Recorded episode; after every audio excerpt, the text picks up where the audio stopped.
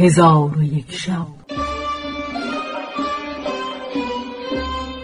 چون شب ششصد و نوزدهم برآمد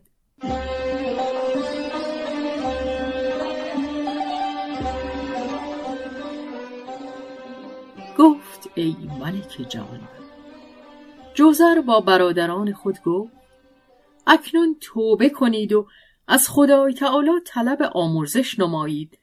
که او بخشنده و رحیم است و من از شما درگذشتم. شما را باکی نیست. پس جوزر ایشان را دلجویی همی کرد تا خاطر ایشان براسود و جوزر با رنج هایی که از رئیس کشتی برده بود همه را بیان کرد و جمع آمدن خود را با شیخ عبدالسمد مغربی باز گفت و ایشان را از قضیه خاتم آگاه کرد. ایشان گفتند ای برادر این بار بر ما مگیر. اگر بار دیگر به کارهای بد خیشتن بازگردیم به هر عقوبت که ما را سزاوارتر دانی بکن. جوزر گفت حراس مکنید ولکن از آنچه ملک با شما کرده مرا بیاگاهانی. گفتند ما را بیازرد و خورجین از ما بستد. آنگاه جوزر دست به خاتم بمالی. در حال خادم حاضر آمد. برادران جوزر چون او را بدیدند از او بترسیدند و گمان کردند که خادم را به کشتن ایشان خواسته. به سوی مادر بگریختند و گفتند ای مادر ما را در پناه خود جای ده و ما را شفاعت کن. مادر گفت حراس مکنید. که برادر به شما از من مهربانتر است. آنگاه جوزر با خادم گفت آنچه که در خزانه ملک است همه را نزد من آور و چیزی بر جای مگذار و خورجین تلسم و خورجین زر و گوهر نیز بیاور. خادم در حال برفت و خورجین ها را با آنچه در خزانه بود بیاورد و گفت یا سیدی چیزی به خزینه اندر نگذاشتم.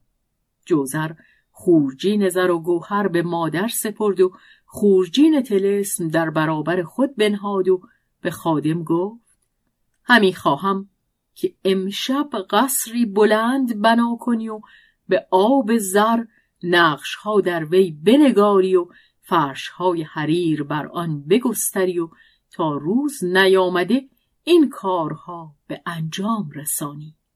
خادم پذیره شد و به زمین فرو رفت. آنگاه جوزر تعامها از خورجین بیرون آورده بخوردند و بخفتند. و اما خادم اعوان خود را جمع آورده به بنا کردن قصر مشغول شدند.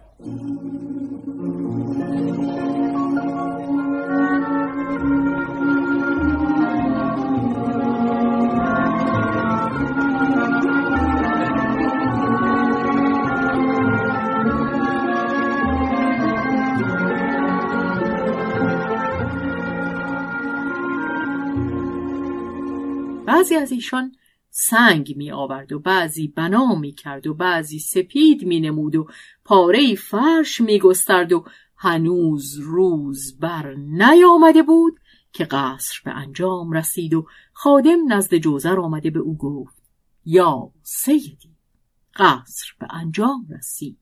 اگر خواهی آن را تفرج کنی قدم رنجه دار. آنگاه جوزر با مادر و برادران به قصر اندر شدند. قصری دیدند بسی عالی و وسیع که از حسن نظام او عقول حیران می‌شد. جوزر فرحناک گشت و به مادر گفت این قصر از برای تو بنا کرده ام. مادر او را دعا کرده در قصر ساکن شد. آنگاه جوزر دست به خاتم نهاد.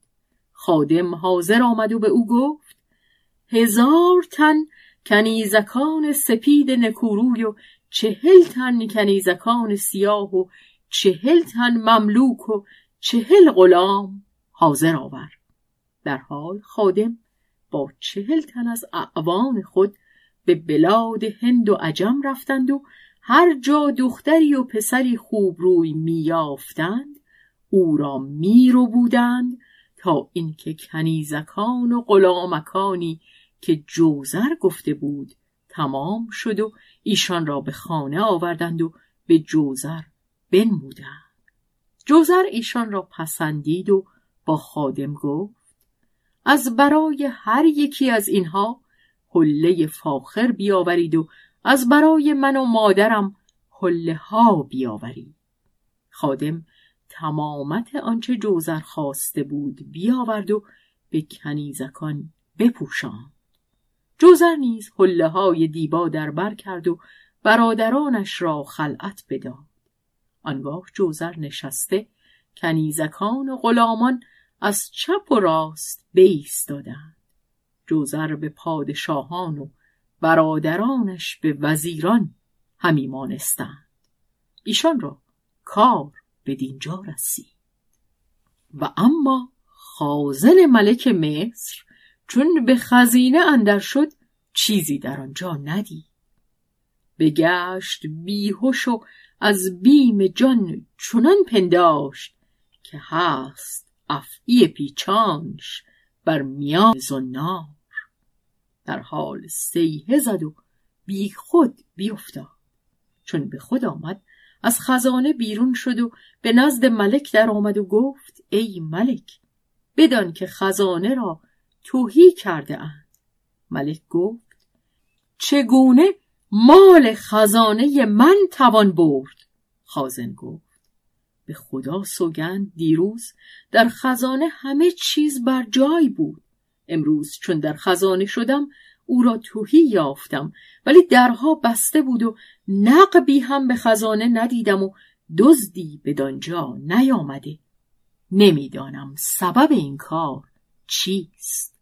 ملک پرسید خورجین ها نیز از آنجا بردند یا نه؟ خازن گفت آری. ملک را عقل از سر بپری چون قصه به دینجا رسید. بامداد شد و شهرزاد لب از داستان فرو بست.